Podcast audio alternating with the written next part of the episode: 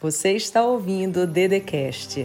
Se inscreva no canal do YouTube Andresa Carício Oficial, ativa o sininho, curte, compartilha e me segue nas minhas redes sociais. Provérbios, capítulo 14, versículo 12. Há caminhos que ao homem parece direito, mas ao cabo desses caminhos leva à morte.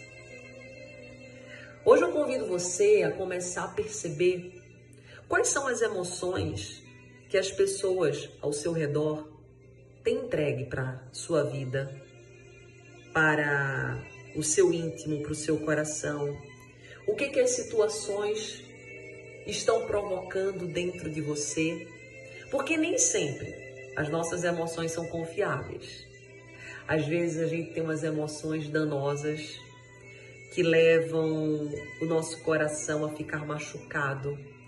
E se você não souber lidar com elas, você se torna refém, você se torna completamente manipulado pelas suas emoções. E no fundo, no fundo, a vida quer te levar para a vida. Deus quer te levar para a elevação da espiritualidade e do amor. Mas é preciso que você, como ser humano que é, saiba lidar com os contratempos, os desafios, as dificuldades, as diferenças. E tudo isso é importante você lidar com o emocional junto com o espiritual. Foi pensando nisso que eu venho aqui para te convidar para hoje à noite você estar tá junto comigo. Eu estou fazendo uma semana de live de cura e libertação às 19 horas. E nesse momento a gente ora, a gente entrega a Deus aquilo que nós não conseguimos pelas forças humanas lidar. Porque às vezes você acha que o inimigo maior é o externo, mas quem coloca-se diante de você e sua vitória é você.